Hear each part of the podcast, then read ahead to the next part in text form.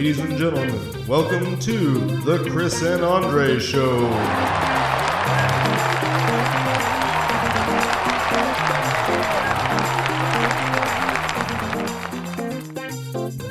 Welcome to the Chris and Andre show. This is episode 18. Um, yeah, I'm going to do this because I I probably won't get another chance to do this anytime soon, but Chris is lacking on getting episodes out. So this is really episode 18. You're probably hearing all these episodes in succession. You are. Well, okay, let's put it this way. It's been a week since Andre and I talked. It's been at least three weeks since you heard from us. Um, and Yeah. No, that was not a bare naked lady reference. Although Wow. the fact that people now refer to them as BNL kind of frustrates me. I mean, did you Yeah, know I- that? Did you I- know that was a thing? I mean, I know that's some white people shit, but Yeah, that is. I was like, yeah, I, I would have. You left me all alone on that one, bro. I was like, yeah, I don't have to deal with that. Okay. um, yeah, and I, I don't want to give him a hard time, but you can always catch up on some of our ramblings on the Chris and Andre show. I'm sorry, Chris and Andre show.com. Um, where I'll probably definitely, eh, after this week, get back into a, a decent writing groove. You know why Um, we don't have the in front of our name on on the website? Because we're not some like pretentious assholes like Ohio State University. Yeah, I know, right?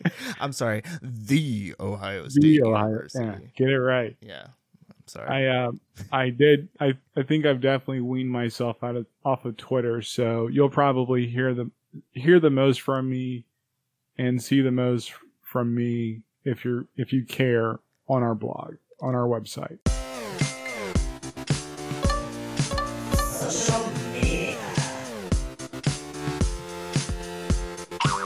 I think yeah, that's uh man, social media during this quarantine. I wonder how much people are going to like take a break when all this is as things start to like open up if people get off of social media more or if they maintain that like if it's that you know that much. I myself have just been finding it ever more frustrating and lacking in substance.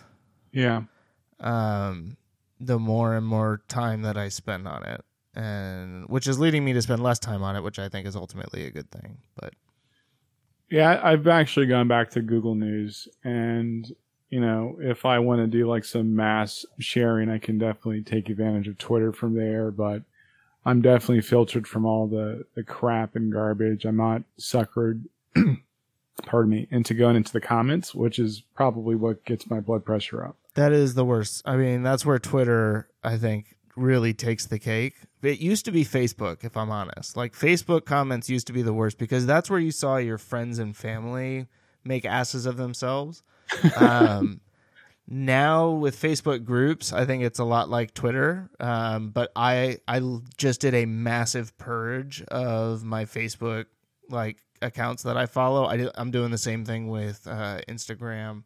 I haven't gotten to Twitter yet because I don't spend. I, I Twitter is one of those things where it's like I don't spend a lot of time. I don't go to it often, but when I do go to it, I'll spend way more time on it than I should. You know what I mean? Like Yeah, which can be really frustrating because I don't. It's like I, I I'll get oh it was really frustrating me yesterday because I had they kept sh- telling me I had a notification. I just had this stupid little badge. It was like you've got a notification. I'm like I go in and I'm like no, and I keep checking like the our shows thing because I'm like well maybe it's on the other one. Nothing there. I'm like well I only have those are the only two Twitter accounts that I have. So like how can I not have a notification on either of those and yet still have a notification? So I quit the app, it goes away. Five minutes later, it's back. And I'm like, what the hell? So finally, I think I figured it out. It was like an update to their terms of service or something Oh, like yeah, yeah, that. yeah. And then I just wasn't getting the little pop up yet, but it, the notification was showing that like I needed to go there. So probably just a timing error on their end. But um, Every, everybody's updating their terms of service right now. I'm not really sure what the. Uh, I think I may have missed any news about that, and it could be the California law that may have gone into effect. I, I know that the U.S. is still not uh, subject to GDPR. Um, Yeah, you know, it's funny you mentioned that because I downloaded a an app the other day and was uh, I'll be honest, it was a game. Um, and I went into the settings at one point just to look at something and Right. one of the little squares options just is GDPR and it's got a lock on it. And I was like, interesting. Like it's that Wow. I mean, because you know we dealt with that um, way back when. yeah, Um, even though, despite our best efforts, uh, nobody wanted to listen to us um, and do anything to actually prepare for it. Um, until like the week before, when it was like, oh, that was great. A great move by a great move. yeah, good times, great oldies, Yeah. oh, that's the new name, D's. D's, I'm down with that. old D's, Old D's. Old D's What? Old D's nuts. Old D's. I couldn't resist. Yeah. Um, so you eat anything delicious lately? Cooking. You know what? I've been um I've been trying to get back into the habit of cooking. I just I haven't. like uh, my wife's on a new diet and so now we're all eating different stuff. My daughter is my daughter's they're they're both pescatarian, which makes dinner kind of weird anyway. Um But now now it's looking like- at them like murderers. yeah. How Yeah, could you? What did that fish ever do to you? I know, right? Uh, it doesn't. I mean, I can't do that. I'm. I. I like to sleep. I I don't I mean it's one of those things like you know I jokingly I don't really understand the idea of being a pescatarian like how is it that you kind of go well I don't eat any of these other animals but these ones that live in water like, like if I can't drown it to kill it then it's okay if I eat it Well, I. that's a fair point. There was a, uh, a a documentary that talked about the fishing industry in the United States, and I literally, if you remember, I was going to be vegetarian. Mhm. And I was like, well, I kind of like seafood. You know, I like ceviche, and there's some, you know, dishes I enjoy to eat. But I watched this documentary, and I'm like, okay, that's just wrong. How we're getting fish, how we're over, you know, over farming the oceans is, is kind of weird. And the fun little nugget that most of our fish comes from China in the first place, which doesn't make any sense to me. Yeah. So it's like, and I'm good, hard pass. Then I was like, well, you know, at least I can eat eggs. Another documentary. I'm like, yeah, I can't what eat. the health Yeah, I know. Yeah. What the hell? They killed me. I was like, yeah, I'm good. Like I just can't.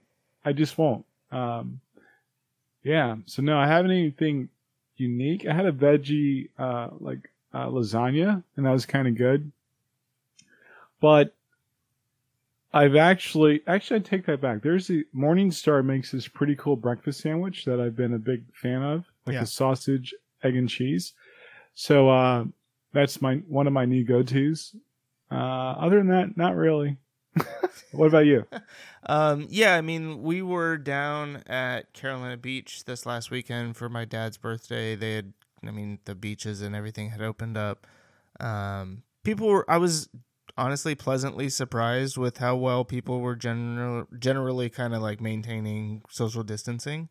Right. Um, you know, we didn't, we had a very small group of people. Um, it was like my sister and her husband and his brother and mom and aunt and then my family. Um, so we were, I think, right at 10, if I'm not mistaken, nine or 10. So, you know, technically under the limit. Um, Yeah, that's good. but you know we um i mean none of them are vegan my sister was vegan for a little while along with her husband they're vegetarian but not even really i mean i guess they're kind of pescatarian like they'll eat fish and stuff like that but won't uh don't really eat chicken or meat anymore um i didn't think to ask her you know kind of her thoughts on it i think for them it's and maybe it's the same for your wife and and daughter. Like, it's easier.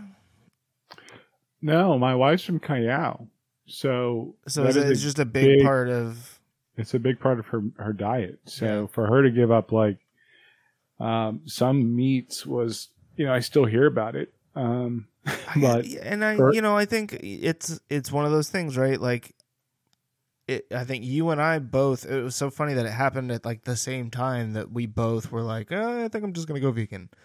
Um, but I think you really it is one of those things. It's a lot like when I decided to quit smoking. Like, you just have to make that decision, and once you Right. do, like, it becomes a lot easier. You know, like Right. the things that you miss, you figure out how to how to replace it, you know? And I guess like fish isn't one of those things fish was I cuz I just don't eat fish. I have never been a big fish eater.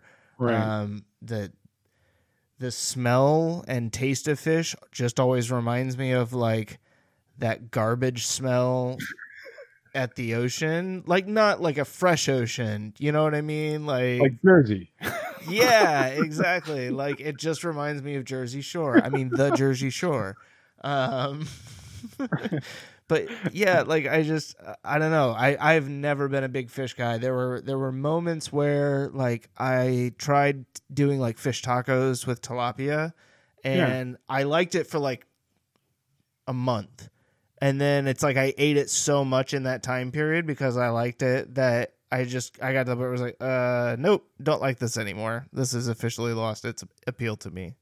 Um, shrimp was one of the few things that I would eat, uh, like crab dip. You know, if it was like Yeah. all with all the cheese and everything, um, I would eat that. But again, like now that I'm vegan, those those aren't big things that I was I had to work hard to replace. Cheese was a big one, which you know fortunately figured out between cashews and store bought vegan cheese. Um, and then burgers were the other one, you know, Yeah. and um, you know, we had been doing BurgerFi and ordering because they're right down the street from us for a long time. We actually recently switched to Burger Twenty One because they have the Impossible burgers versus the Beyond Which burgers. is so good. The man. Impossible is so much better. Like it's just I think they're both. I I think they're both on par with each other. the the Beyond is not bad. I I Yeah. I, I don't want to talk bad about it, but and maybe it's just something else about the way that Burger Twenty One prepares They it. But it. Yeah. there's there's like a certain level of that char on the impossible that I think comes through better and it just has almost like a beefier taste I think than the beyond the beyond has a little bit more of like like a veggie burger flavor to me That's that's true, and I I think that you're. I mean, because I've ordered the uh, from uh, Red Robin because we don't have either one of those stores in, or restaurants in uh, in Apex. yeah Uh, but their Impossible Burger is so good, man. It's it's like It's, It's- I, I somebody this weekend was talking about that, um, like Oh. asking it, and I haven't tried it yet. It's on my list, so I'll I'll have to give that a shot. it is so good. I'm like, yeah, that's totally worth it. It's it's kind of crazy. I mean, everybody seems to be jumping on board that alternative meat or meat alternative uh, bandwagon lately. Um, you know, I've been seeing like Green Red Robin and you know Burger King had been doing it. Um, BurgerFi, Burger Twenty One, like all these places that do burgers. I think, it, but even at the store, like I just see m- more and more plant based products and stuff like that. Although they are the sons of bitches try sneaking egg white and shit in there and i'm like how can you you plant based? Yeah i'm plant based and that like Except for this 99% of my stuff is made from plants except for this one thing that's totally made from animals but that's okay because you're just a vegetarian right? No i'm a freaking vegan you sorry. It's was- uh, it's I know the whole. So we, I- I don't want to call myself again Jimmy the Greek, but when this when the stores started to get crammed and and product was getting off the shelves, I remember saying our supply chain is going to break, and it's very fragile. And I was wondering, even like a couple months ago, how safe what's the potential risk of catching COVID 19 from a meat product? Mhm. And obviously, maybe the the animal may not carry it, but the person prepping the animal may carry it, and it may stay in the fleshy meat of whatever product you're about to eat. And it's got a a, a life a life uh, uh, system Span there in the life- product, so it may not die in 14 days or whatever that you know period is. So I just think that um, you know, as people start to look around their kitchens and they start to get concerned about meat, it makes sense to be able to get an alternative to the products you may have gotten. Um, Well, and I think you know you look at the fact that President Trump felt compelled to sign the executive order declaring meat processing plants, you know, essential Essential. businesses. Yeah. Because without that, those places were going to shut down, which I think is, you know, it's so interesting, right? That they're basically like, hey, we got to close because this is getting really bad. And the president is like, uh, yeah, I know it's getting really bad, but uh, we kind of need you guys to keep making meat. So could you all get back to work? Like, oh, and when I I, say could you, I mean you all will get back to work right now because otherwise you're in deep shit. I mean, I don't, I don't know. I think that uh, here's one thing I do, I do think we should stop calling uh, alternative meats fake meat because they're not fake meat. It's No. just an alternative to what you would typically eat.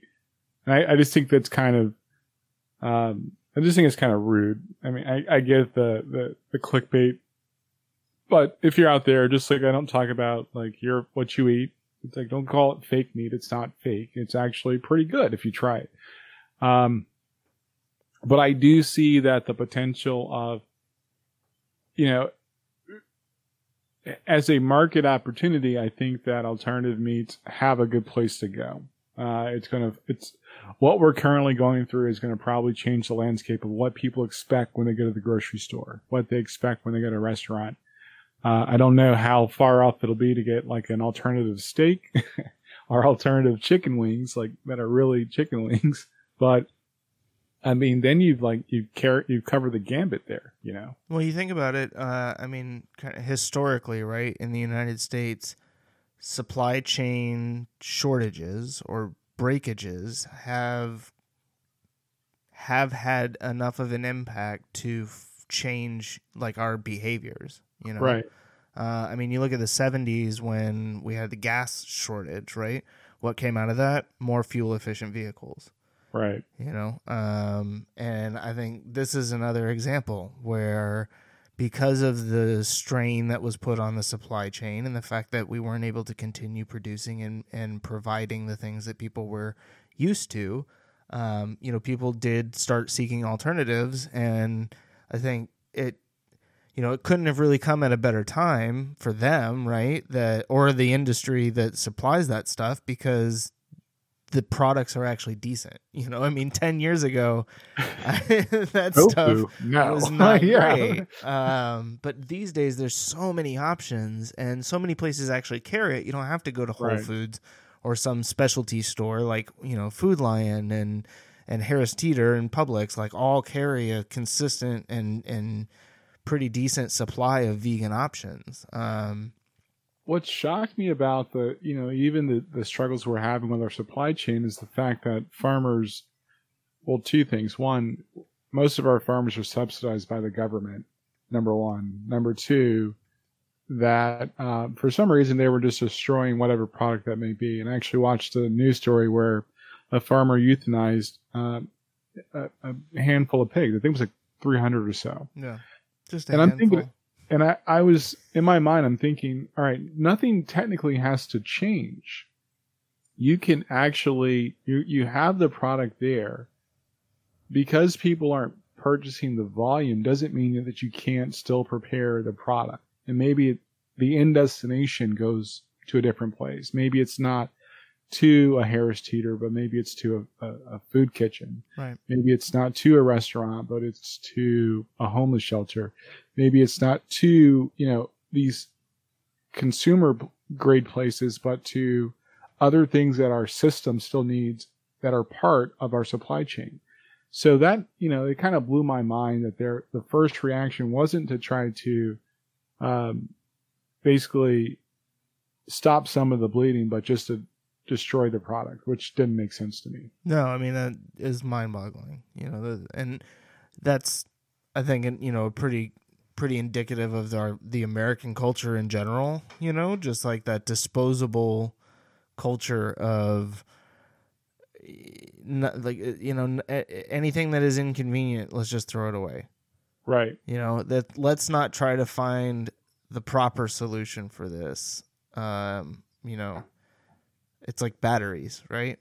How many people just chuck batteries in the trash can because it's not convenient to keep them in a bag or whatever, and then take them to a recycling place every so often. Right. It's you know, it's like if if they didn't come and get recycling at the street, how many people do you think would actually bother separating stuff out? I mean, they do that, and people still don't bother separating stuff out. So that should give us some indication, I think, of just how incredibly lazy, self-centered Americans can be. But Well, you know, aside, I mean, that's, you know, um, aside from that, I, I still think it's exciting. Um, it gives me hope that there will be innovation in the plant based food uh, market and the options that will continue to come out will be awesome. You know, whether it's uh, plant based sausage type breakfast meats and things of that nature, it's all pretty cool to me. Yeah, so I- you know, I feel pretty good about the the future of the um, of where we are with alternative meats, and yeah, I'm excited. Yeah, it's um, you know, I think it's. It, I'm excited to see how this again, what impact this uh, pandemic and everything, and the and the effects that it's had on the supply chain have overall as we go forward. You know, I think there's going to be a lot of change, hopefully, coming out of this pandemic. If uh, you catch my drift, um, talking to you voters.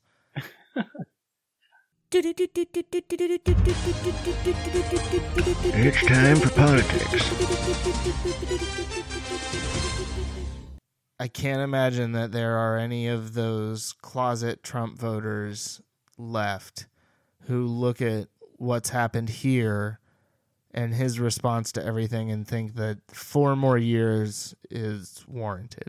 You know, like I just I, I can't.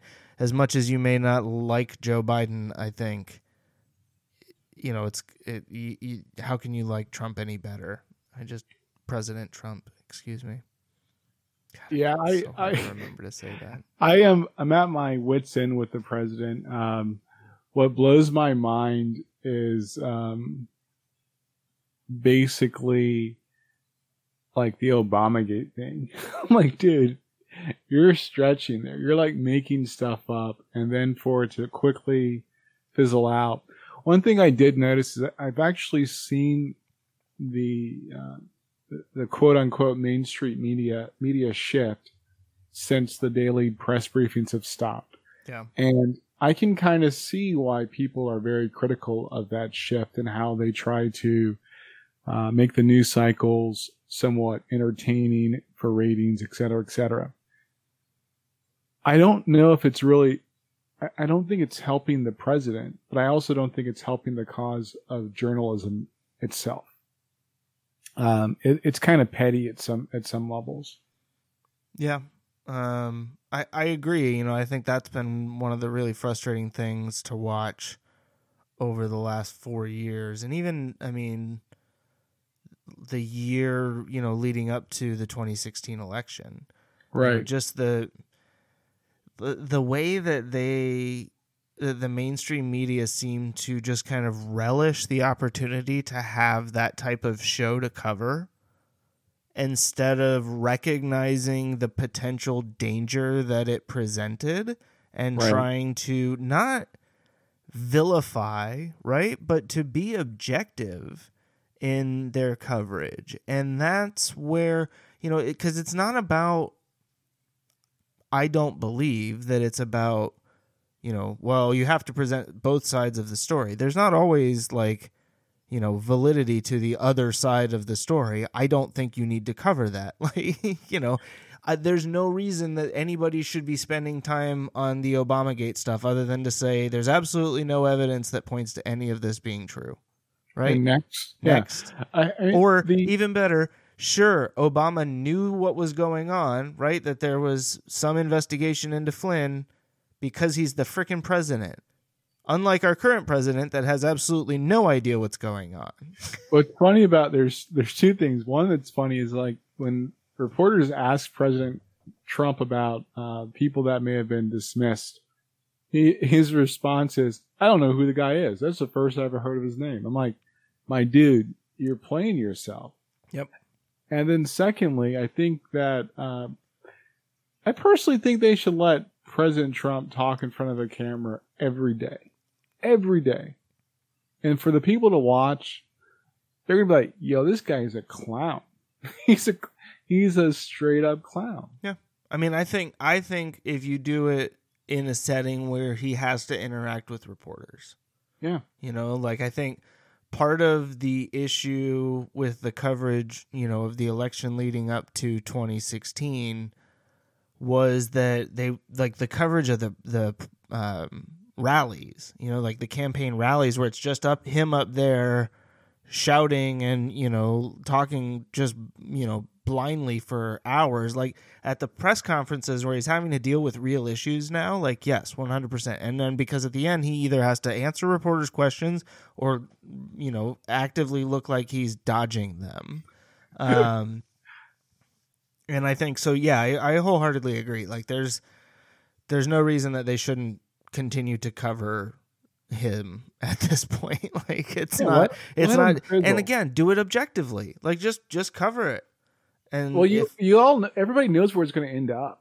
Yeah. That's like the funny part. It's like we all know where this is going. Like you can't give that guy three and a half minutes without him like verbally flailing around in his own head. Yeah. you know. Well, and the truth Um, is that, that you're never going to convince the people that are still on his side right now that he's anything but what they see him as. You know, I don't. I don't. I don't know if that's altogether true. I. I, I think that the fringe group, right? The, the the Fox and fringe group. Yeah, They're they're probably are they're they're just committed to that ideology. If I'm being honest. well, but that's just. I mean, and because Fox News is not going to turn against the incumbent Republican president, you know, like But they're not even news. Like Hannity's no, no, no. I mean, I know that they're not news, but I'm just saying No, the I'm saying, audience like, this that they reach. this is- This is my frustration. Hannity is not a journalist. no, none of them are.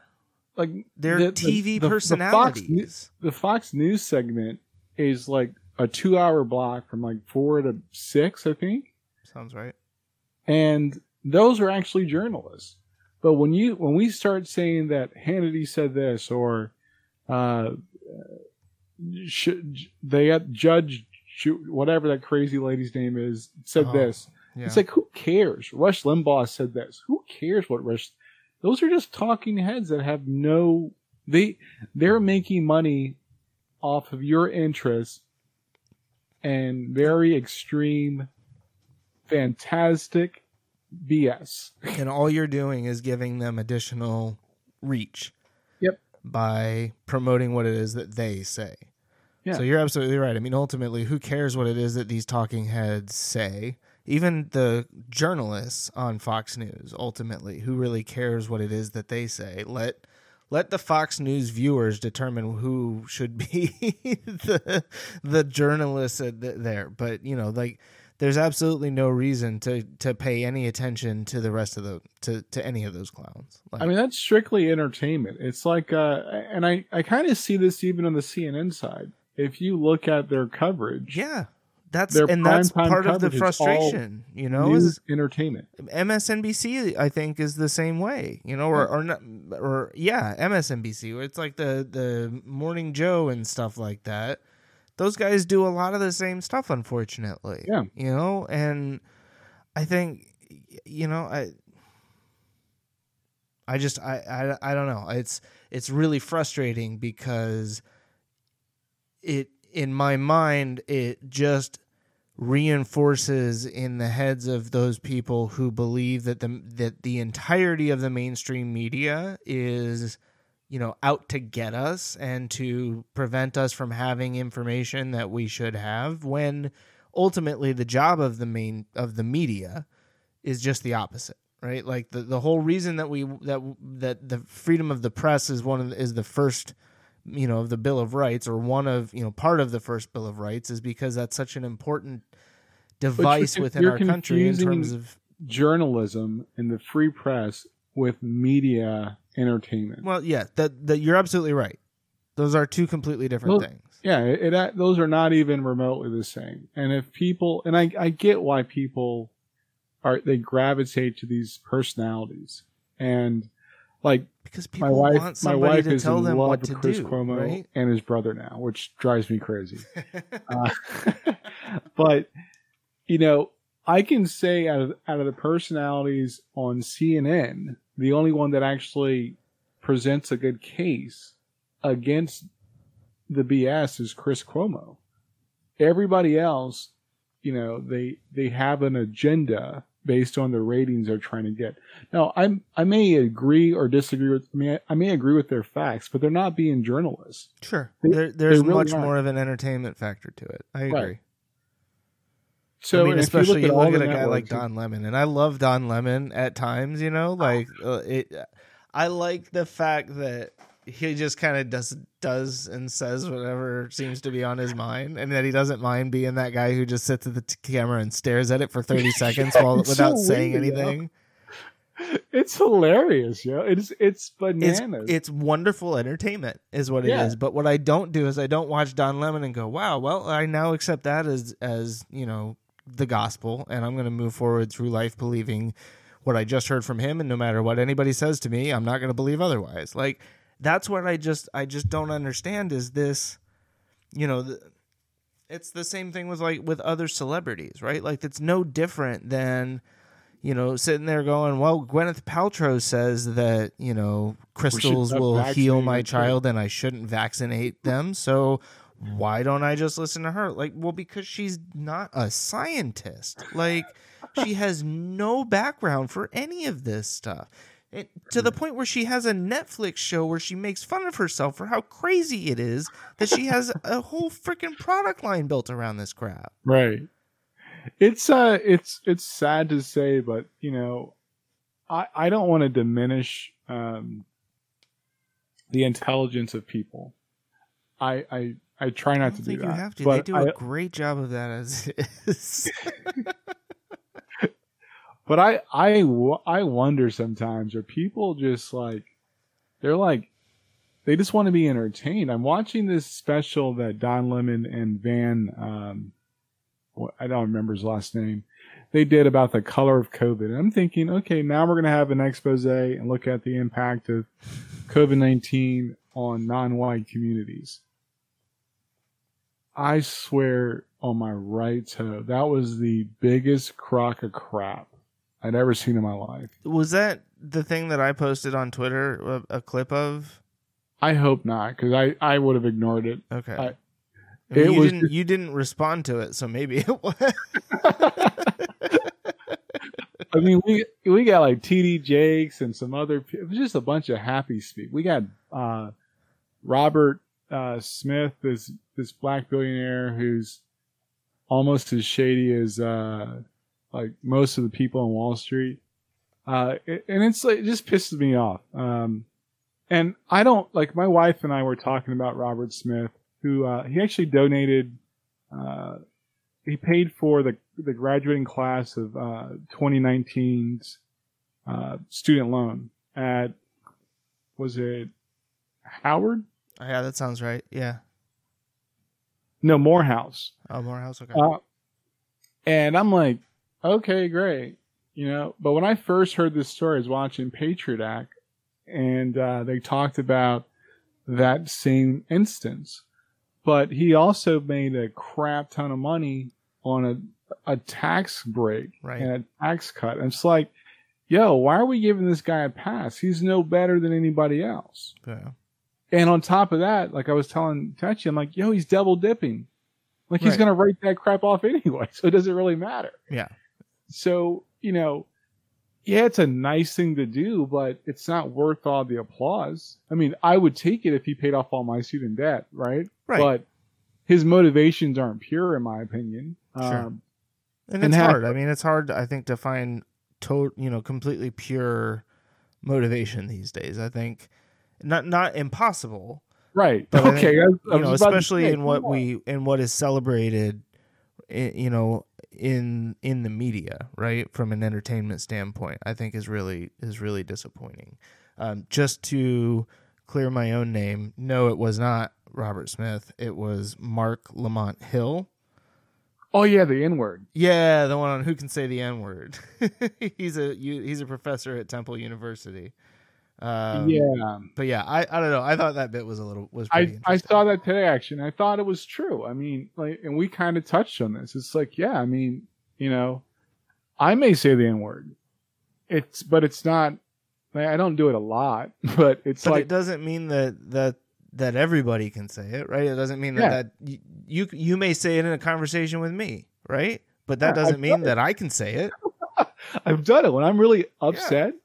I'll be like, this did what? Exactly. And I, I mean, you know, I I don't turn around and say it back to you like, you know, you might do a hard R. Well, the did like, no, Chris, you, you can't do that. and that's I mean that's after years and years of knowing each other, right? Yeah. And knowing that that if if for some reason I did say that you wouldn't take it like as offense, you wouldn't go, "Wow, Chris has been racist this whole time." Like But even then, it's like I don't, I don't encourage people. Like I use that word, and I was talking to one of my sons last week, and uh, I noticed that the more we talked, the more we like we're talking about some cultural issues. I was using the N word. I was like, "Yo, but come on!" but it's not like I wasn't. You know, I wasn't trying to be brash in the conversation, but I know that's part of who I am. Yeah. Right. It's like part of how I grew up.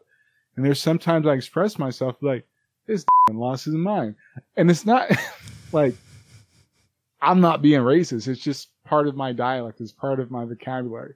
I don't use it in professional settings, but understand like the guy who was trying to argue, why can't I use the word? Dude, my dude, come on, man.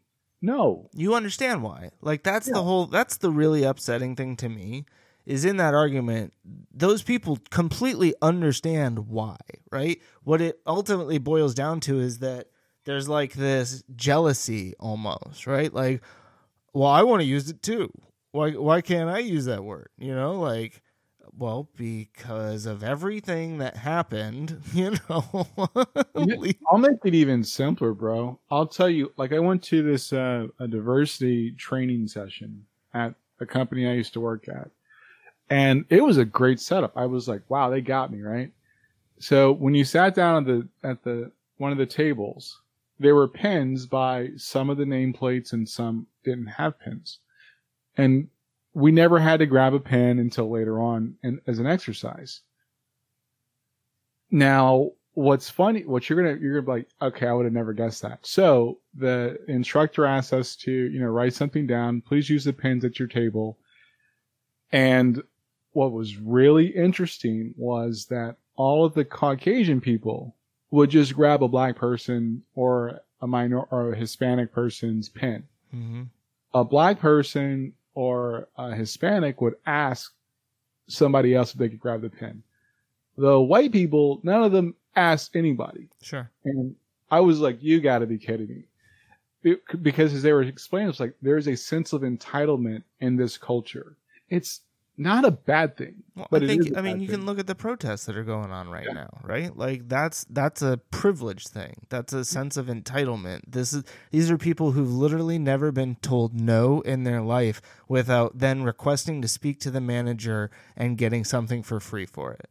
You know, like that's that's the kind of mentality that we have created in this society over and over again with shit like the customer's always right. I mean, like Yeah. that's what creates this whole like Karen mentality, you know, like and and I'm sorry, like boomer, you know, moms that are upset about this, you know, like classification, but you know, uh, what was it? I saw this freaking thing where a woman posted on social media how sh you know, like she went to her kid's school and something like her, all the kids started calling her Karen, even though that's not her name, and she got really upset, and so she wanted to know how what she could do if she could sue a bunch of eight year olds to get them Are to stop calling. and it's like uh, you realize that you're just kind of proving their point, Karen. Like,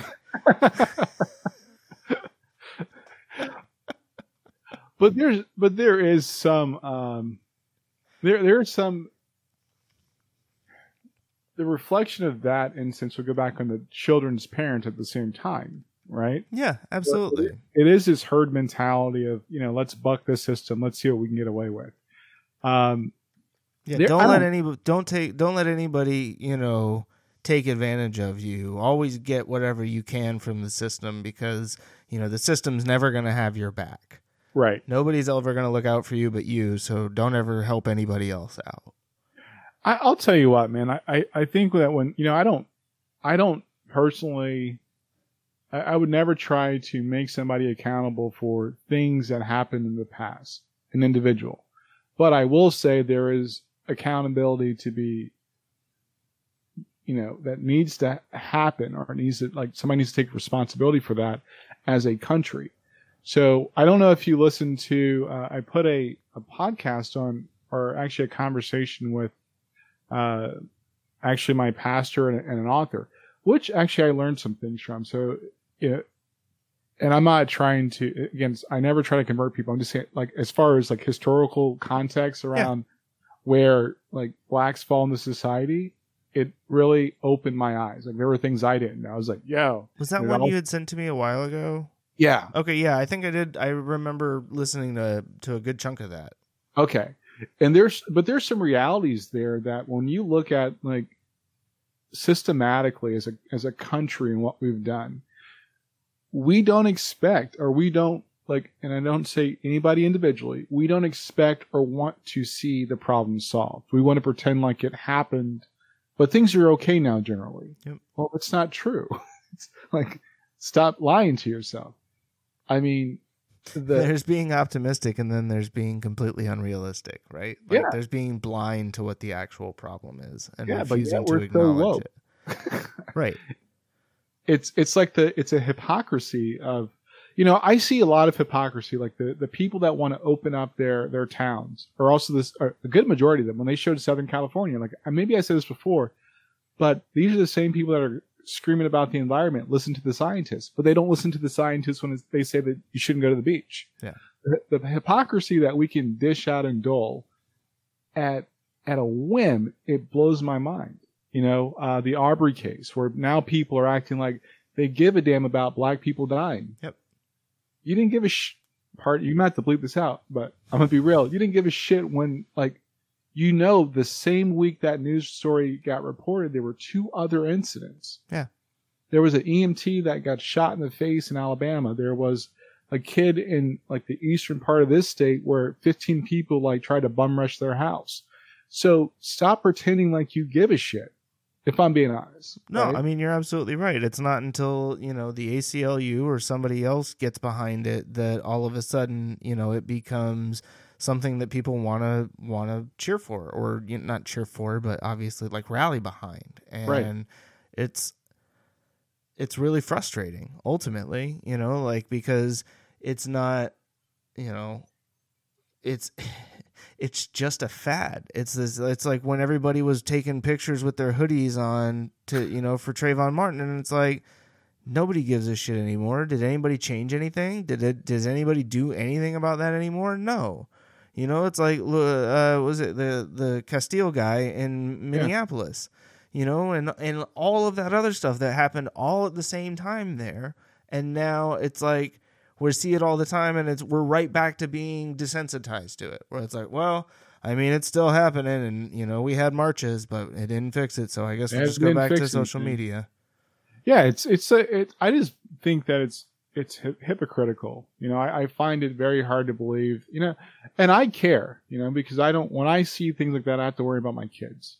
Like that. That's like my reality. I got to worry about myself. Well, and I think you know it's a lot like what's going on right now with the with COVID is it's like until it actually affects you, right? Or until until you have somebody in your life that could die from it, right? Just because they caught it, not because there wasn't enough ventilators or whatever. That with all Right. the you know care in the world, that they there's nothing you could do to save them until that happens to you, you feel like this isn't real.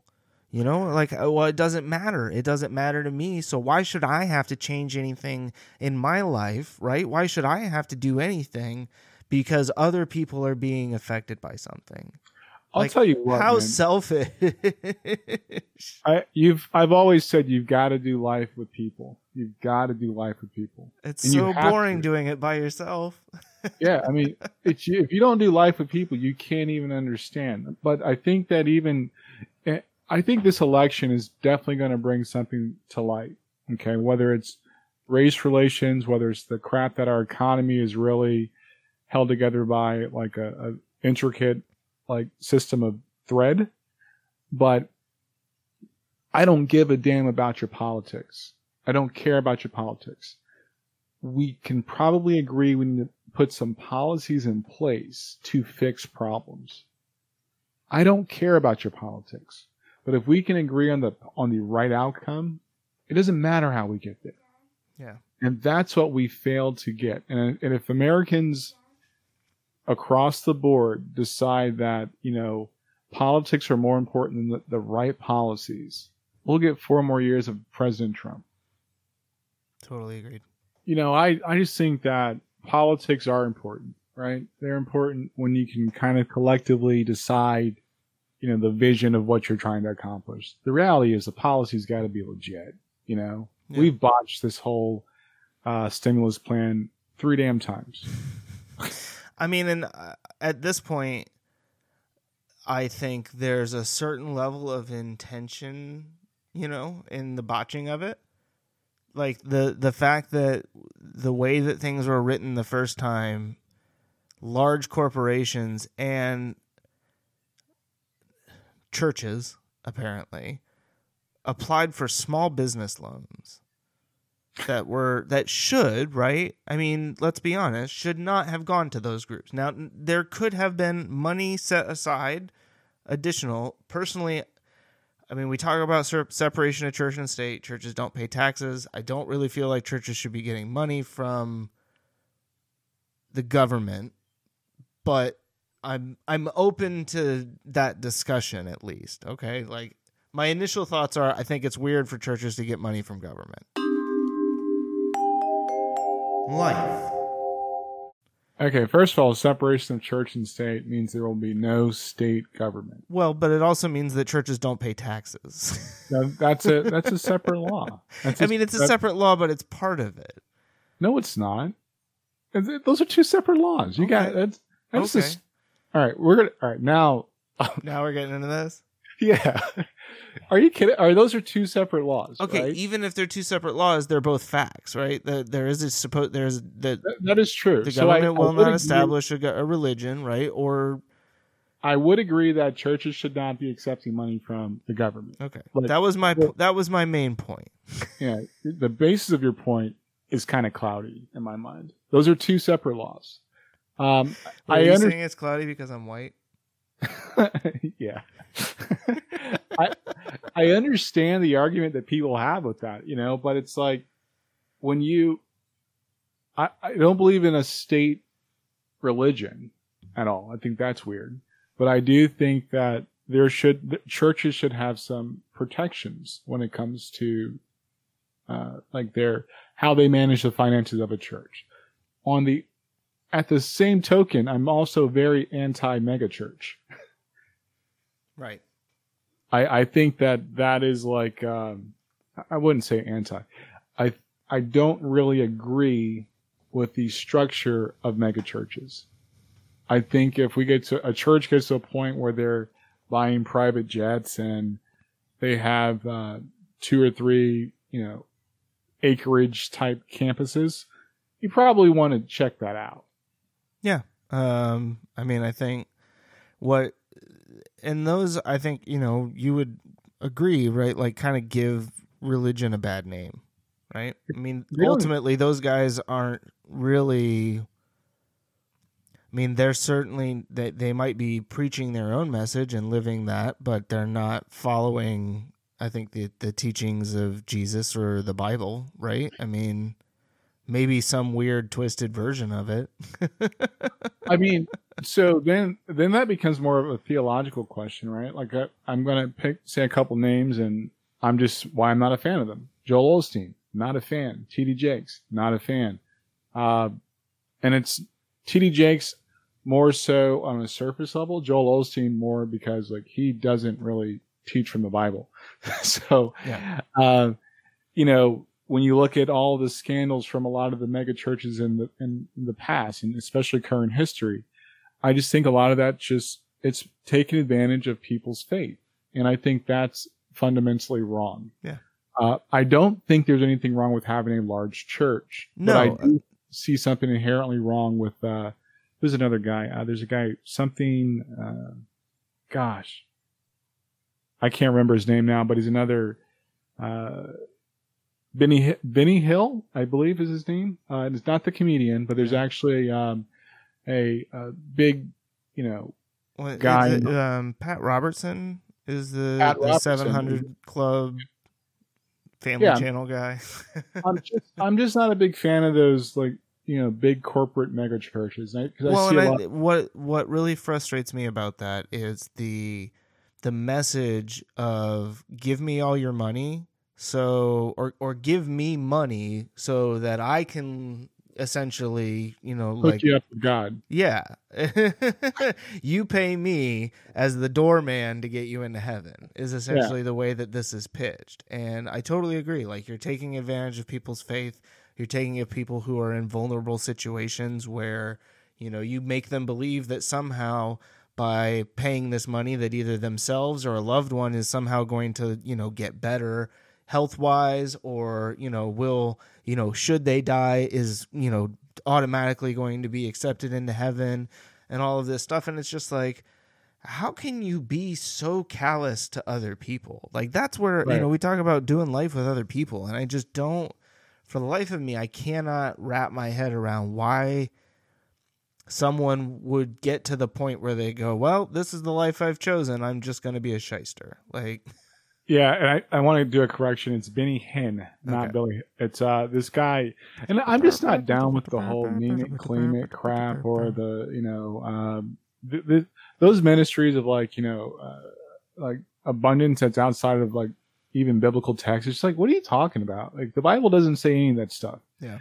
and I I I find it hard to believe. Like I really do. Like you know, if you have a large church, I'm not. It's not an indictment towards you but I think it's also just as easy for you to fly coach or or to fly on a fly first class if you can afford it. There's But- no reason you need a private jet as a as the pastor of a church. Like, and then the whole thing is that it's, it's positioned as well. This will help me to spread the message of you know the Lord more easily or more effectively. Yeah, you and thirty people on the plane. What? Get out yeah, exactly. Well, you know, the more time I spend with Jay Z, the better. Like, okay, uh, so that's why you need courtside Nets tickets. Like, Yeah, those are things where it's like I, I don't under like, and I don't. So the, the separation. All right, here's there's a part where uh, the the apostle Paul was talking about. You know, he was a tent maker also, so he had a day job, but he also preached the gospel at the same time.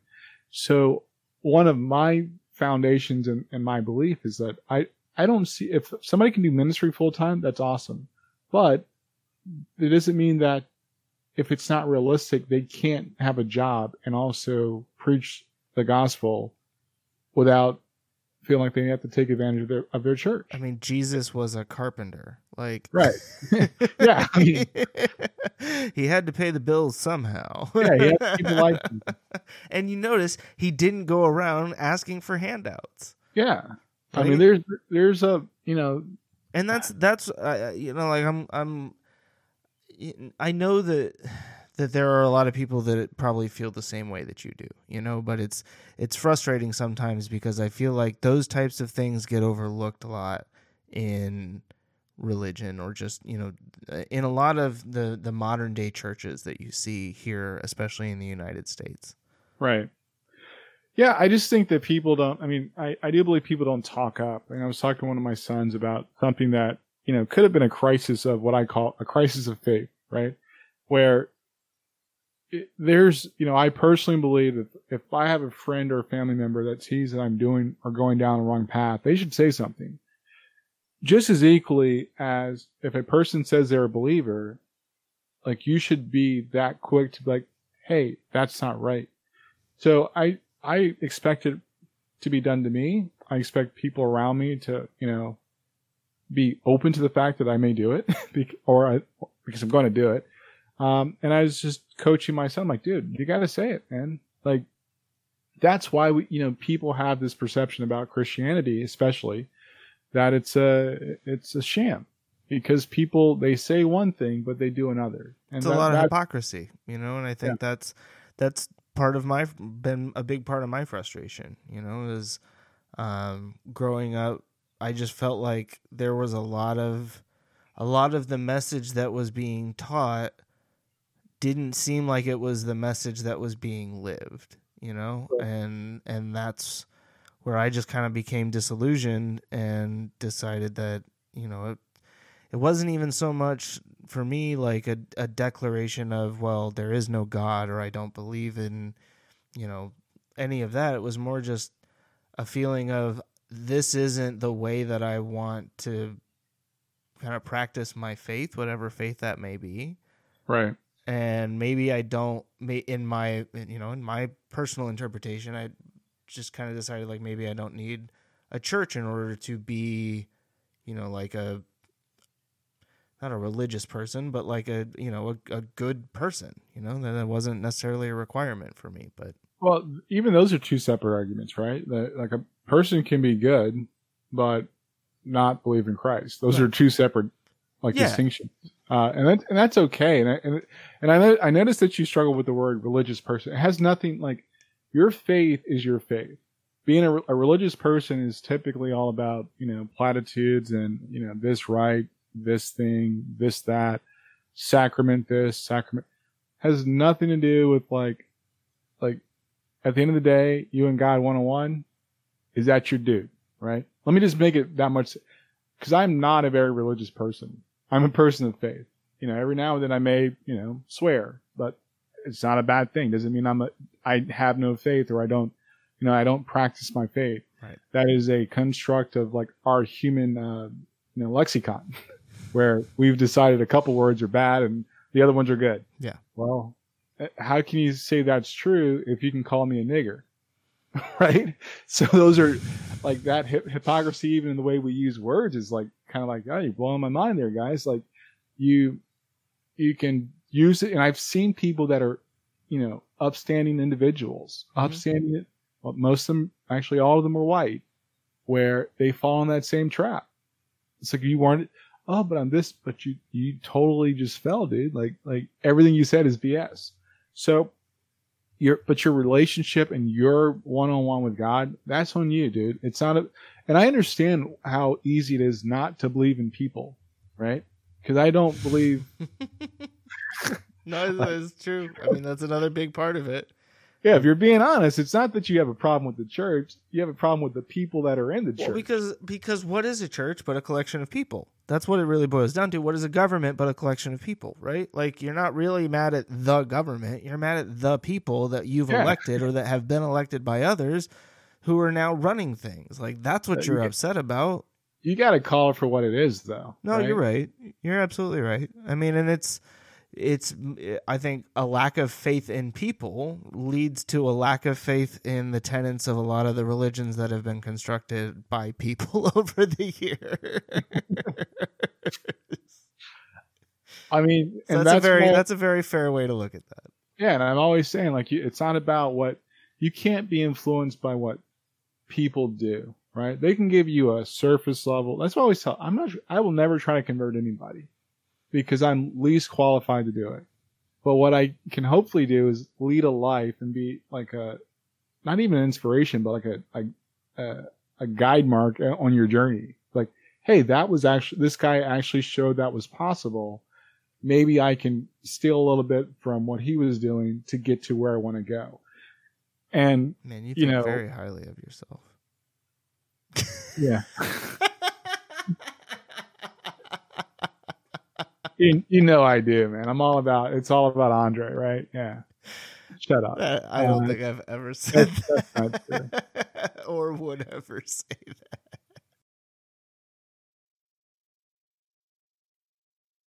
that. but yeah, I, I don't know. I, I think that you know, you know, to to kind of circle back when when whether you look at where we are politically, our views on our government, our views on uh,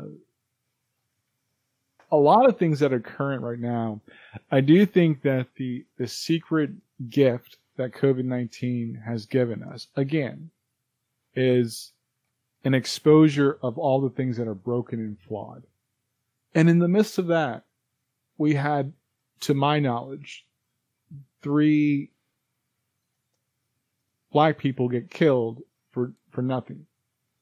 So it wasn't just about the economy, the, you know, the, the social inequalities, but also just the, the sheer stupidity of, of racism in this country. And like I'm not very optimistic that we'll remember this because I remember 9/11. I remember uh, there's been a lot of instances in my life where I'm like I'm not very hopeful that people will do something different. Yeah. and that's me being super honest. I, I'm not very hopeful at all. I mean, you know, unless the something different is you know taping a flag to the back of your truck or something like that.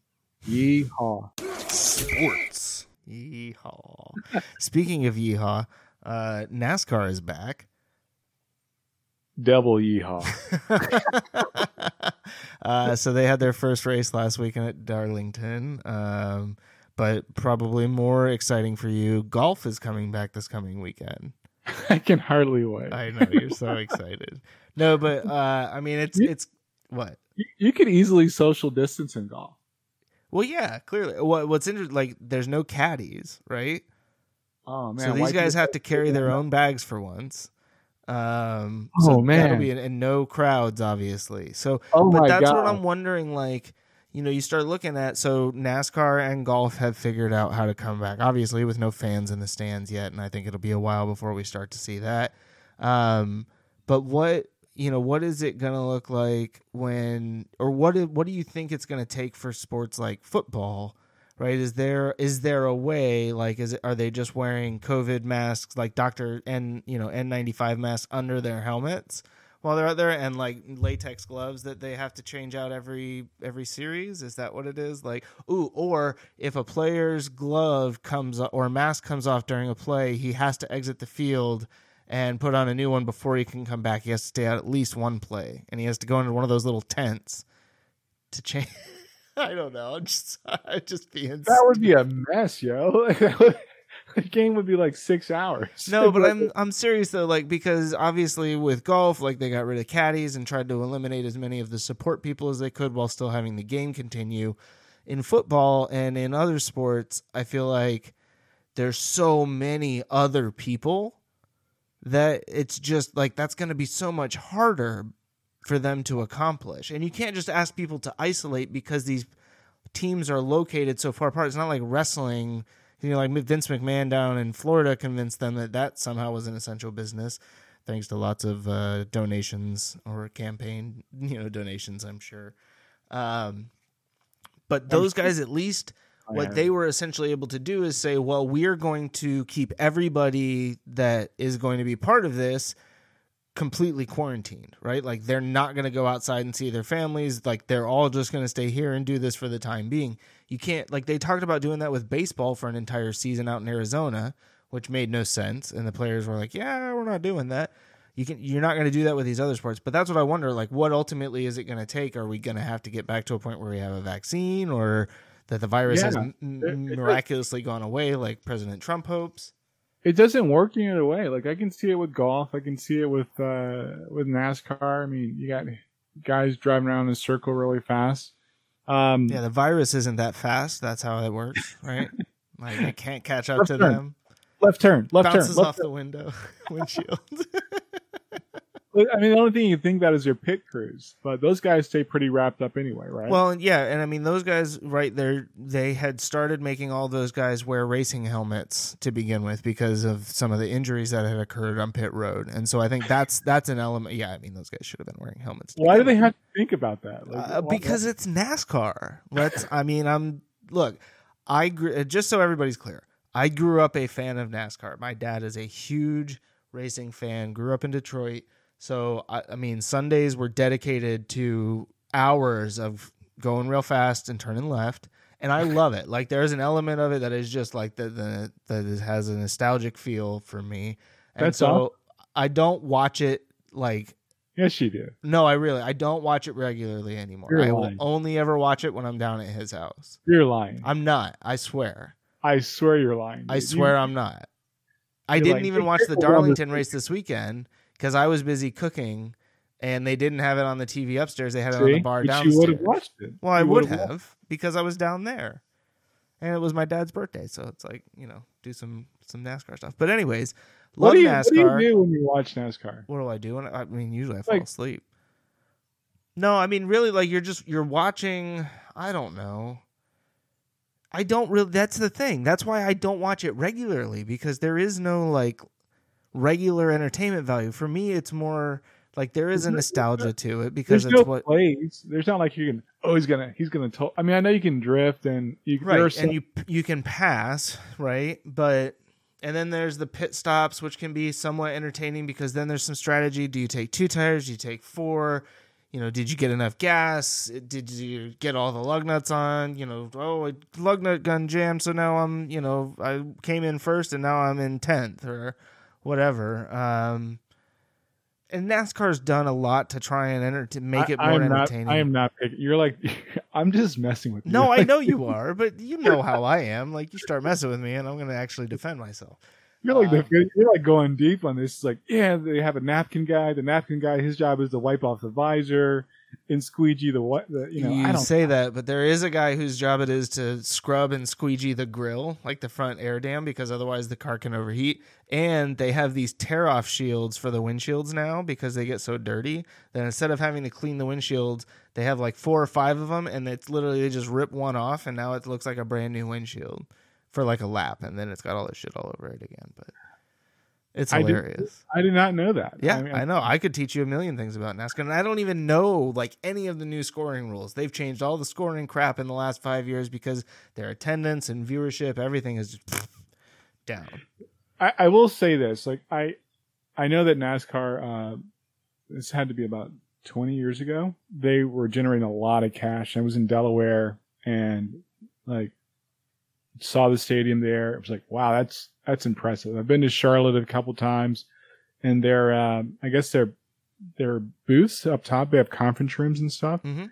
Had a chance to look around. I was like, wow, this is really impressive. There's a lot of money in NASCAR, but to bring it all back to you know the new sports seasons, I don't know, dude. I think there are sports like NASCAR. There's golf, uh, tennis, possibly. There are things that you can bring back where there's not a lot of physical contact. Yeah. I can't think of anything rational, like for baseball, football, soccer, Basketball. um, basketball that makes sense. Like there's nobody can convince me otherwise. I know California just opened up all their, or their no, it was Texas. They they're opening up all their sports this Friday, I believe, or Mhm. pretty soon.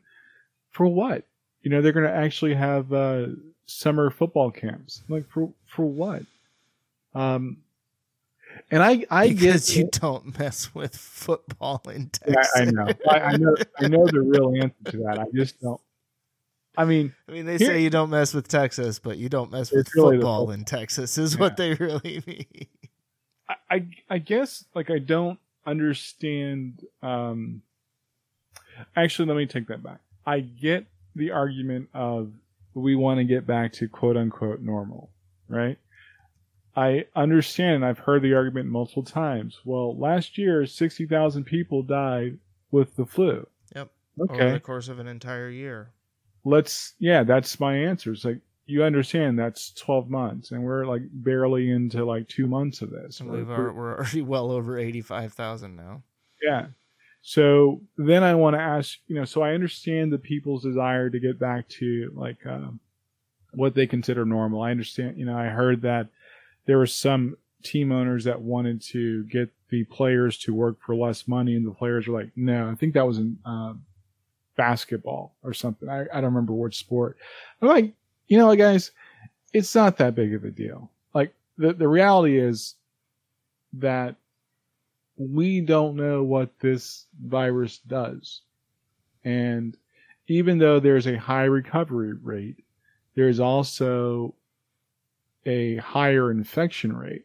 Like the infection rate is almost as high as actually it's it's multitudes higher than uh, the recovery rate. I mean, they've said that it's one of the most efficient viruses when it comes to transmission because of how long it can last outside of the human body and because it's a droplet. I mean, it's sneezing, coughing, you know, like breathing, just simply Yeah. breathing is enough that you can transmit it. And I, yeah, I, I agree that I think there's not there isn't really any value, you know? I mean, I or or if there is, it should automatically be outweighed by the potential loss of life. And I guess I just you know, and I like people get get frustrated and say, "Well, then why do we allow people to drive in cars or why do we, you know?" And I'm just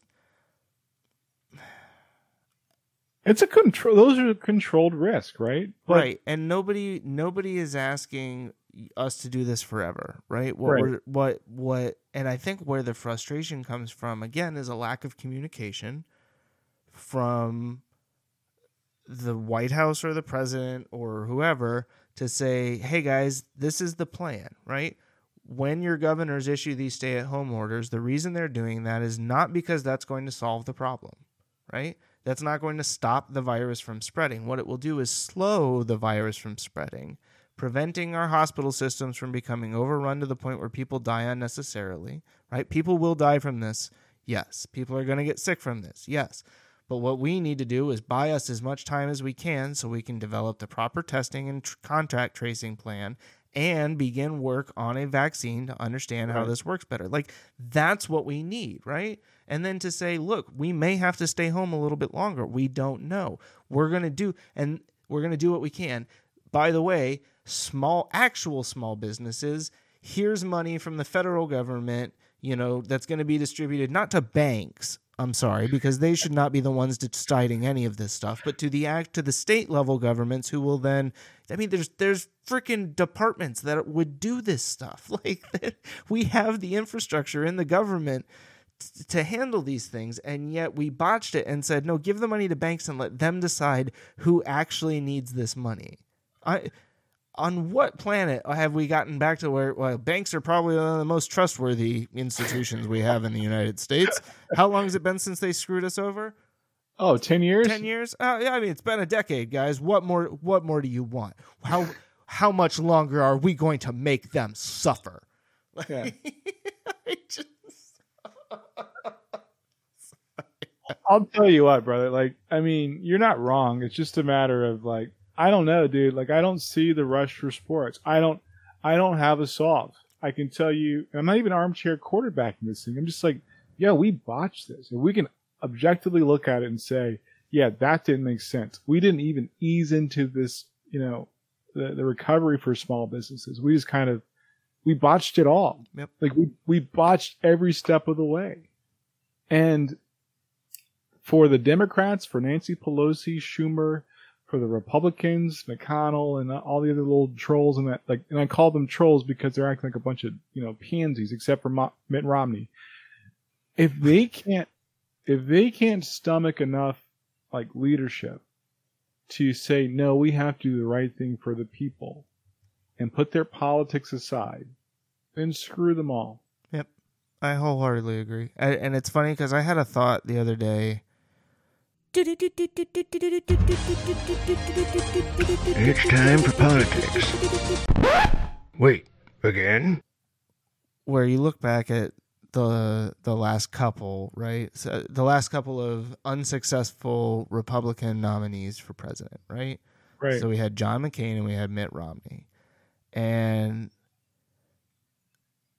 I don't think I mean, I could be wrong because I don't pay a lot of attention to Republicans, if I'm being perfectly honest, in, in Congress. But I don't know that you could have found two more respectable guys to put up as your nominee. You know, I mean, John McCain, a freaking war veteran, right, and and a very well respected senator for Arizona, And a and Mitt Romney, who, let's be honest, has his own faults, right, but Right. ultimately has proven, I think, over these last eight years that you know is ultimately a fairly upstanding guy. And one of the things that that I specific because we were talking about Obamagate earlier, the thing Right. that made me remember it is the fact that when given the opportunity to allow unnecessary attacks on President Obama, both of them stopped and said,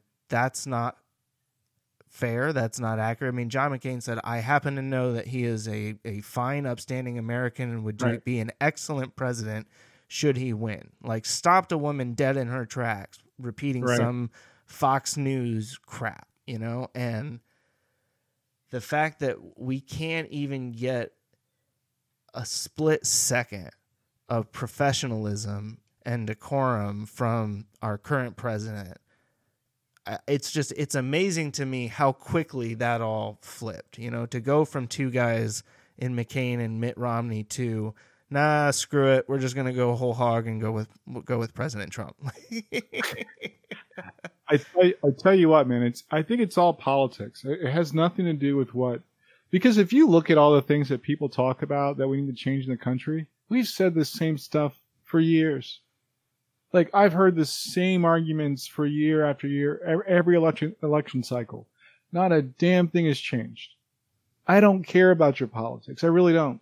Like, are you actually going to do it? Yep. You know? have Like, you really- done what you said you were gonna do right like that's what it really boils down to anymore Yeah, I don't I don't care about I mean like you may like I mean it's we have the same dynamic, right? We may not even agree on or we may not see initially eye to eye on tactics. But we can figure out a way to solve something. Cuz it's not about it's not but we choose not to elect people to office who understand that. No, we choose to elect, you know, celebrities and personalities, right? Because that's what that's partly what we've become accustomed to, right? I think, you know, through this entertainment media is it's not about substance. It's just Right. about surface. And you know, I it's it's really frustrating, you know, and I think it's it makes you wonder if it weren't you know i mean not that the television wouldn't have eventually been invented but i know uh, that was one of those things right like the kennedy nixon election the first one that was televised and everybody basically said well that was the what won kennedy the election was because everybody saw kennedy on tv and he's this young you know happy go lucky you know smart looking guy and nixon sweating his balls off over here under these hot heavy lights and not to say that Nixon was a good guy. I mean, obviously, Right. like Nixon had a lot of his own faults. Um, but that whole thing where it became so much about not about what you said even, but just about how you appeared. You know, do you appear confident? Would would we have elected FDR, right? Guy sitting in a wheelchair if people didn't have to only listen to him on the radio?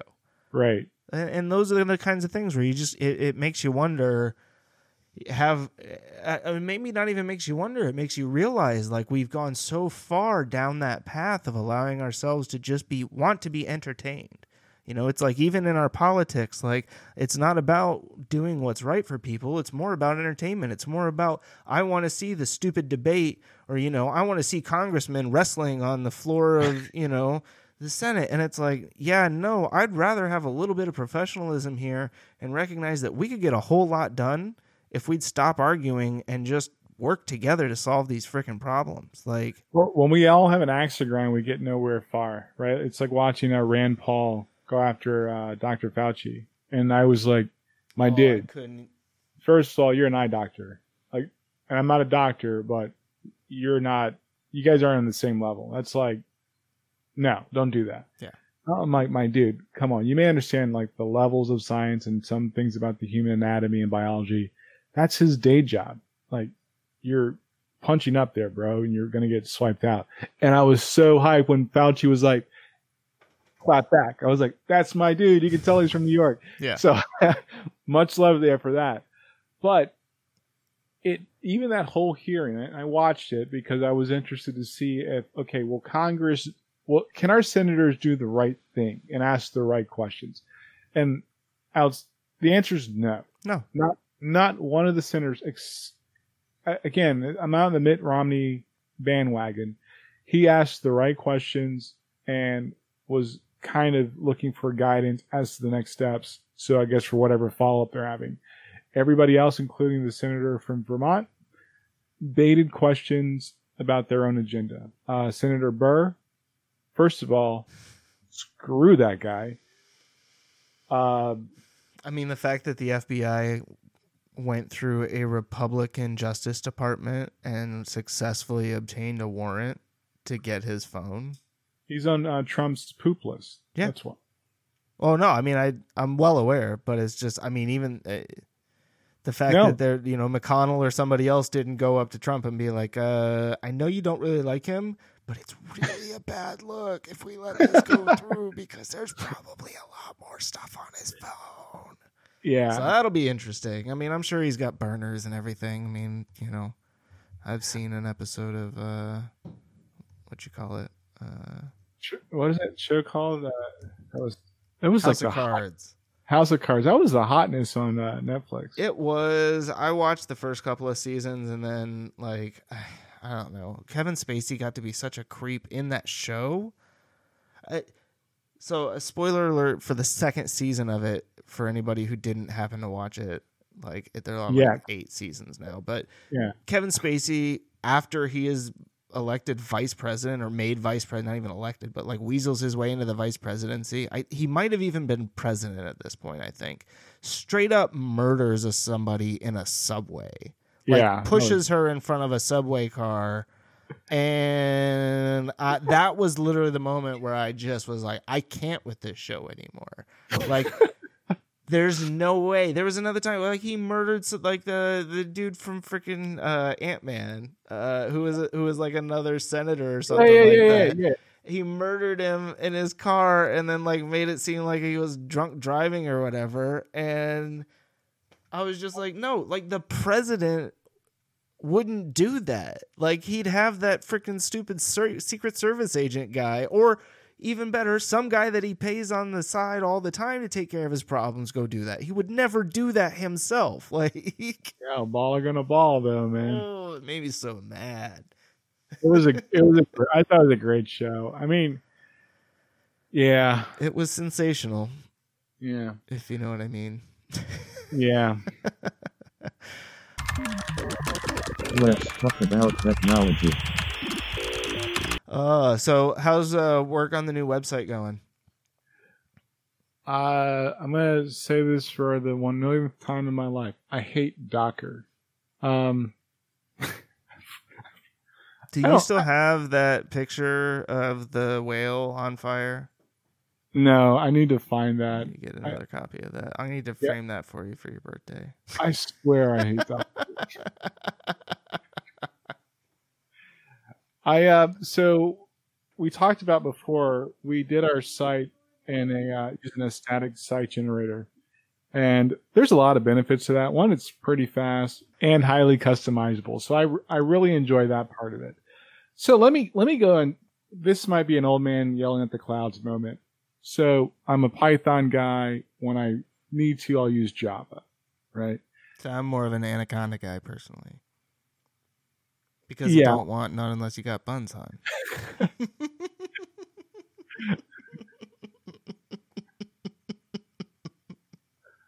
Okay. Another funny story about Python. Uh, at the place we used to work, when I used to have to write articles about Python, I would always type out Python and add a G to the end of it for some reason. You got a little bit of freak coming out in you, boy. oh, what can I? Yeah, so uh, so not that Chris is not capable of like the workflow for a static site. But I was like, well, you know, no, because I, I even proved that I was capable of that early Right. on. But I also mentioned at some point that while I understood the benefits from Andre's standpoint of using a static site and the speed benefits, that I could also see where people who only have to generate content on a site would appreciate an interface a la WordPress where you just go in and go, create new. I'm going to drag and drop an image in here. I'm going to do this and I'm going to stretch this. It's like, yeah, no, that makes perfect sense. I totally get that. Sorry, continue. Yeah, so I was like, all right, because he's saying that, that means like he's really that type of guy. So I was like, let me uh, look at some like CMS front ends for static sites. So I found two. So one, forestry.io, which has a great interface, love it. And a second one is called uh, Netlify CMS. Well, both at some level use, guess what? Docker. Tucker. Oh. Shout out to Peter Soloninka. Hope you're doing well out in uh, Seattle, Washington. Washington, Pete. Yeah. Yeah, no, we, I miss you, dude. Um, but anyway, so I, I'm jerking around with this crap, and then I'm like having to figure out, like, oh, so this is totally using a container based on Ubuntu that's like, I don't know, maybe five, um, like releases old. Like, you know, so I'm like trying to futz around with this, and I'm like, ah, whatever. So I, I, I actually still, because it's the challenge now, want to see if I can make it work with this prettier UI, and I think that'd be it's kind of cool. The other one that works is uh, Netlify, and the it's functional. It does what it's supposed to do, but when I had to tweak something, I had to figure out how to do it in a Docker container. Well, you know, as opposed to building a Docker container for this one specific task, I just use one from uh, Docker Hub. Again, I hate Docker. It's just like the little intricacies of things that you don't know why it's not working, but when you look at it, it's like I have to bind the port. Why do I have to bind the port? This port's exposed. It should. T- it frustrates me. I believe technology technology should work like as intended. I, I don't have time for, Eh, or just write better documentation. That's those. Those are my frustrations. Nothing. No experience I've had with Docker has been easy peasy. It frustrates me. I don't believe, not that I can recall, a project that you and I have worked on where we've tried to implement Docker for any reason ever being able to do it successfully. no. Because it in and again or I should clarify not due to any like you know lack of knowledge or you know lack of effort on our part but simply because what it's supposed to do it doesn't do as simply as it claims to do it. And yeah if i want to spend all day configuring containers and you know binding ports and doing all that stuff okay sure. But i mean ultimately what it really boils down to is it's another one of those cases where somebody developed a technology for a very specific application or use case and somebody else went wow i could use that over here. And then somebody else went oh that's really cool. I mean it's really overkill but i'm going to put that over here because man wouldn't it be cool? Then i can say oh check this out. I'm running containers. And somebody will go what's a container? And i can go you don't know what a container is? And it, i'm sorry that becomes that whole freaking dev community and after spending so many years working in that environment where it's literally like, oh, what's the latest technology? That's what we have to use because otherwise I don't sound like I know what I'm talking about. Well, it's literally the best thing we could ever do. Well, it Everybody seems else totally unnecessary. Why are we stacking 15 different frameworks on top of each other? Well, because the first one does this and the second one does this and the third one breaks both of those. So you need the fourth one to fix that.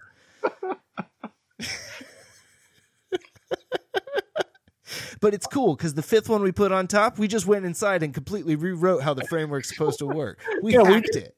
We removed it. yeah, we literally we took apart the framework and put it back together with no framework in place whatsoever.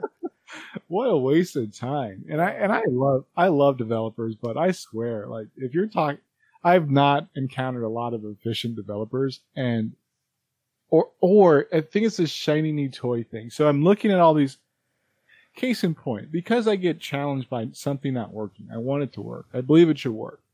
I'm like, okay, maybe I chose the wrong static site generator. I love Python, so I'm probably going to pick a Python generator.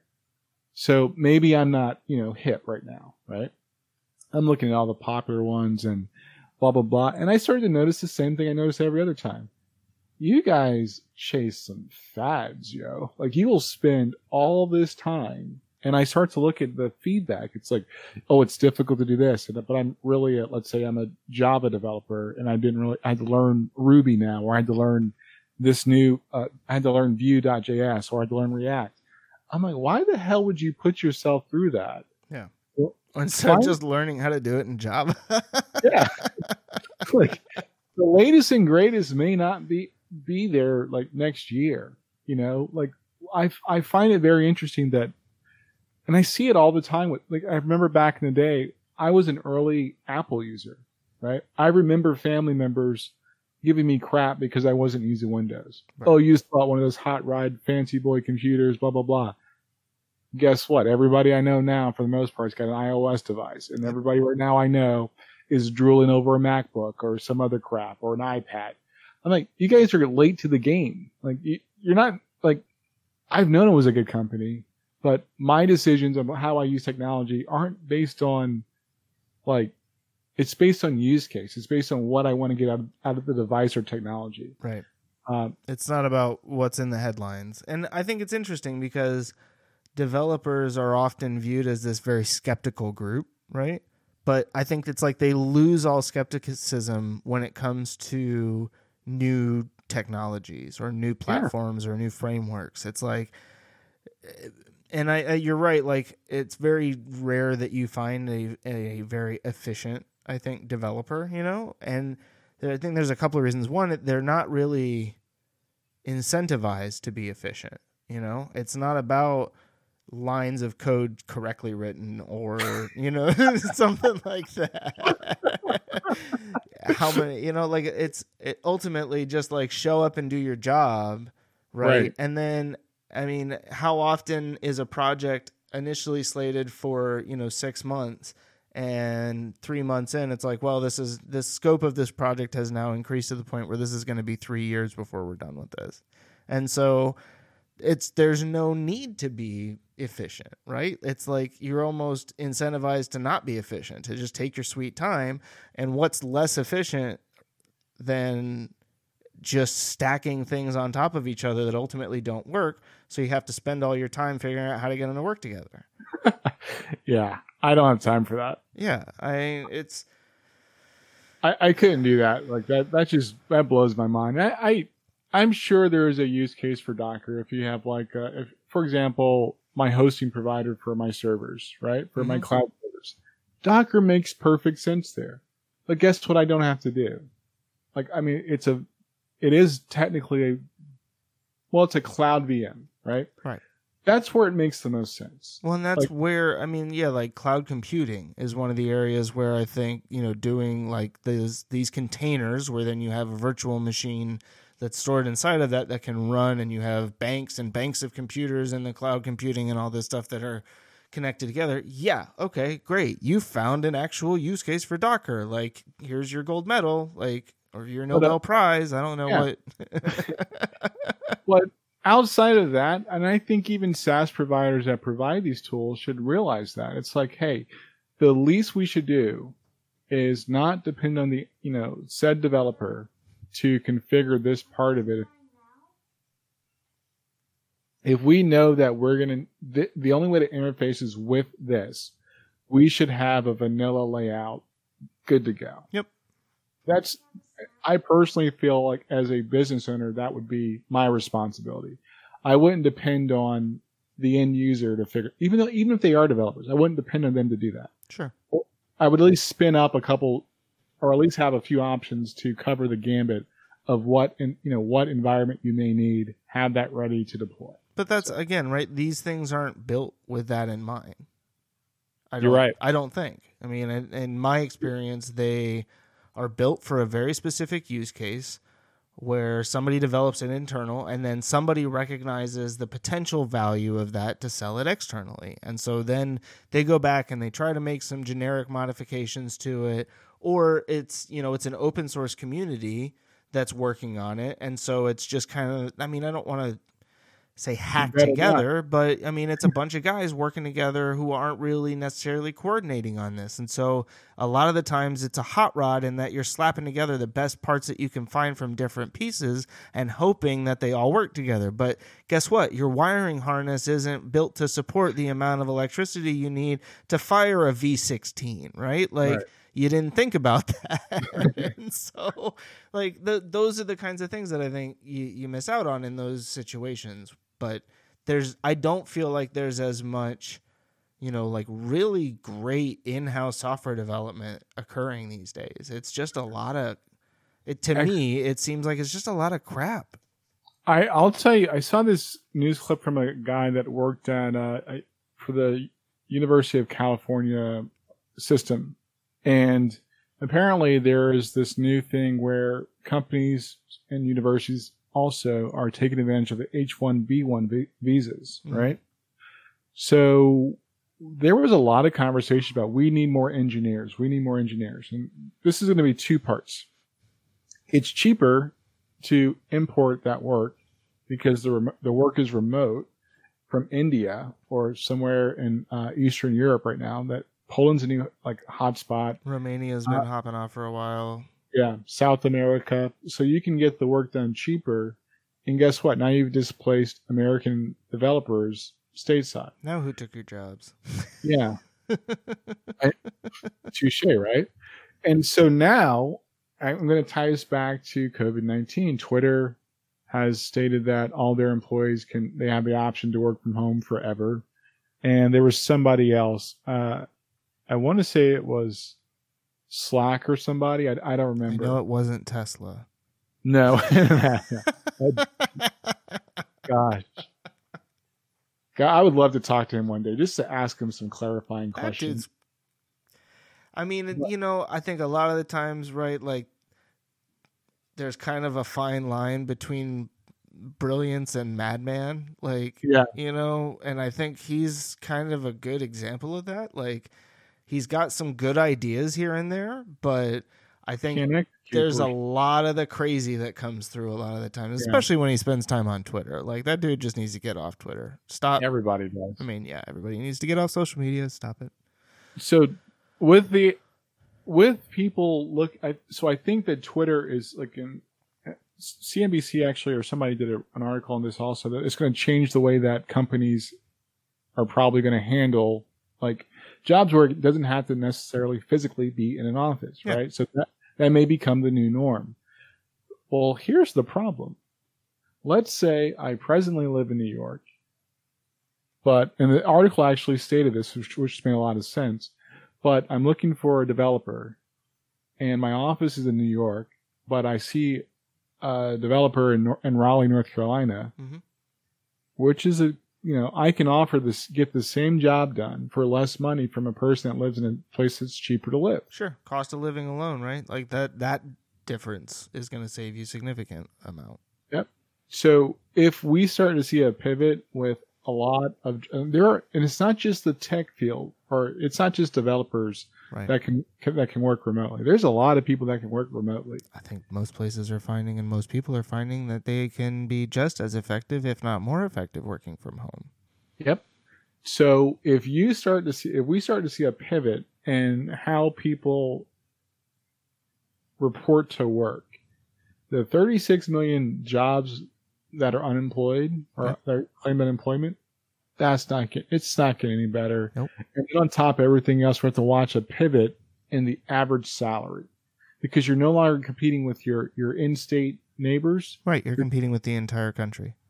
Yep. And then I mean essentially the entire globe at that point. And then it's just a matter of time zone difference that you're willing to tolerate. And I mean, I'll tell you from my personal experience because I work with a team with multiple teams of people that are located in Hong Kong and Shenzhen that a 12 hour time difference is not insurmountable. In fact, in some cases, it's actually really great because I go to bed and they start answering questions that I got since the last time I talked to them. And then I wake up and I can answer questions while they're sleeping. And you basically have 24 hour coverage in that regard. So, Right. I mean, I think there's, and that's, you know, that's just part of this, you know, uh, what technology brings, right? Is the ability for us to make, to make the world a smaller place in that, in that specific aspect, you know, that we can, I think we can provide a better service, but it's, it really boils down to the companies that are able to figure out how to do it right. You know, I think the companies that that basically eliminate everybody in the U.S. and move all of their jobs offshore, or you know, like or, or headquarters in New York, but their entire development team is remote from other places throughout the country. Right. Like, there's going to be some negative flashback, or you know, something like that um, that, that that'll end up occurring. But We'll see. I'm not hoping for it, but I'm gonna I'm gonna place money that we're gonna see a a, a big shift in what that looks like. We're gonna see salaries go down, in my opinion. I think that's gonna be a result of that. Um, and we may see a lot of people flood to places where it's cheaper to live. Right. I mean, you know, I think that's the other thing you may see is uh, a lot of people start to move. It'll be interesting to see what happens with the housing market because I know that um, property values have been hit hard, you know, in certain Right. areas uh, already. Um, and, you know, does that ultimately lead to people moving to you know places like like leaving New York to move to a place like North Carolina because property values are down, cost of living is much lower, and now they're able to work remotely and don't have to ever go into the office, right? Like, Right. Is so does that does then the the real estate economy almost become you know national, right? Or the the real estate market and less less regional in that regard because now you're getting I mean and that's that's been happening for years. You know, I think last time um, we talked briefly about my experience with Southern Californians, and that was essentially what happened there, where you had all of the money was congregated in Southern California, but they started running out of property. There wasn't places to buy, or it, you couldn't afford to live there anymore, right? Like property values, taxes, and everything got so high, or you could sell for so much, right? That you were like, well, I'd be a fool not to sell the house that I bought 10 years ago for 150,000 for 1.5 million now, right? Just because some idiot wants to pay me that so he can build his McMansion on top of my property. Right. Well, what do I do with that 1.5 million? I can I'm not going to buy something else down here cuz that's ridiculous. I can move 10 hours north where the weather's about the same and I don't have quite as quick access to the beach, but San Francisco's there and that's not a bad place. And I can build a house for half a million and pocket the other million and my house is 10 times bigger than the little tiny ranch that I was living in before.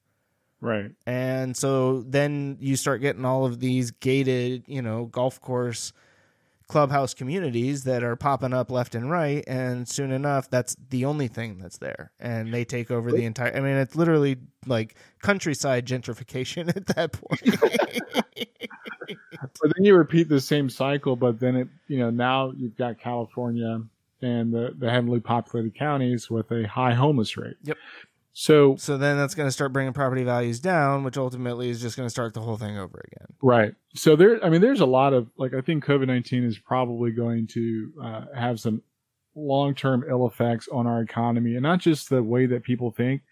You know, I, I read a stat that 40% of all the restaurants that close will not open again. Yep. Um, and, you know, we've talked about that a million times, but, you know, I think that the reshaping of our, our marketplace, not, I'm not going to say economy anymore, the shaping of our marketplace is going to be a big challenge. And I don't think we're really prepared for that. Yeah. And that, that when the marketplace changes, it's not just what, you know, affects you and I, it's the people that are attached to those goods and services. And I don't think, I really do not think, I do not believe, I'm going to go on record saying on May 20th of 2020, we are not prepared for that. We're about to see, like, I do believe the marketplace is going to change so dramatically that it's going to be mind blowing. Totally. Right. Like, cause 08 and 09, that was just like, I think that was just like a, That was like That a was- practice run. Let's put it that way. yeah, I think you're This- absolutely right. this is like game time. We had like 10 years to prep and We we, did were. We were playing Xbox. Well, we did write a 69 page plan, but somebody decided that that was going to make better um, firewood. Well, ladies and gentlemen, uh, I really appreciate you guys hanging out. We both appreciate you guys hanging out with That's us. That's not true. Andre appreciates it way more than I do. If I appreciated it, I'd be up editing all these old episodes. He said it, not me, but it's still true. Uh, for those of you that haven't been completely inundated with the subliminal messages that I've been placing, please be sure to visit chrisandandre.com or chrisandandreshow.com. Look, I can't even get that right. I'm going to edit know, that out. right? For those of you that haven't been already inundated with the subliminal messages I've placed secretly throughout this entire podcast, please be sure to visit chrisandandreshow.com. That's chrisandandreshow.com. That wow, he's such a guy right there. That was like so funny. Um, that will be our new home. We're still going to host our, our content wherever we host it, but that's going to be the new hub. And you know, we'll probably check in and out of social media, but Would you say that it's the hub where people could find answers about our show? but they'll actually work. Da-da-da. so um, we'll definitely keep that updated. And I, I will tell you again. I know I said it earlier. I I like to share some of my rambling. So I, I may touch a topic here on, on our show, but I'll start thinking about it and then I'll have a chance to put some more context around it. So if you really want to follow like some of my thoughts, please do. And if you have comments, I know some people don't like to leave comments on uh like like I don't know, emails or whatever. We have a contact form there where we'll definitely respond back to that stuff if you have show ideas or tips or anything you like to hear from us. Yeah, if you want to call us names, we'll definitely get into a Twitter war. Um, we are That- both huge fans of garbage convent threads on social media. So we are fully looking forward to the day that we strike the nerve that actually sets off one of those uh, about our own show. yeah, can't wait. Can't wait. So we really do appreciate it again, and uh, thank you to all of our listeners of our episodes. And I'm gonna do it, take another dig at Chris here. One more time. You're probably gonna get the the, the gift of a lot of episodes at one time. I mean, you'll be lucky if you get one at this point. Like, I got three after we finish this one up that are going to be in the backlog. But uh, I mean, one is one is in the is locked and loaded in the editing chamber. It just hasn't uh, Good lord. hasn't made it out yet. Yeah, I know. It's uh, I really thought I was going to have time last week, and then the days got away from me. It's amazing how much time you have to spend with a six year old doing uh, remote learning. Um, and then when that six year old decides that, you know, the lessons of thou shalt not lie uh, don't really seem to be setting in, and you have to spend uh, like multiple half hour conversations trying to just reinforce with them this idea that, you know, I might not be happy with what you tell me when you tell me the truth, but I guarantee it's not going to be as bad as when I find out you lied to me. Poor guy. Well, the good news is hopefully when we get a phase two or phase three, we can probably meet for lunch at some point. And, yeah, uh, that would be great. And you know, I mean, summer camps are supposed to open up. Um, I think mid mid June. Um, Okay. So you can you can bet that um, if she doesn't get signed up for one of those around here, she'll be uh, spending some time at uh, the summer camp I call Grandma and Grandpa's house down at the beach. There you go. There you go. well, ladies and gentlemen, we appreciate it. And uh, as always, we hope that you uh, keep listening and give us some feedback. I'm Andre, and I'm Chris. and we'll talk to you soon. Maybe. I don't know how soon it'll be.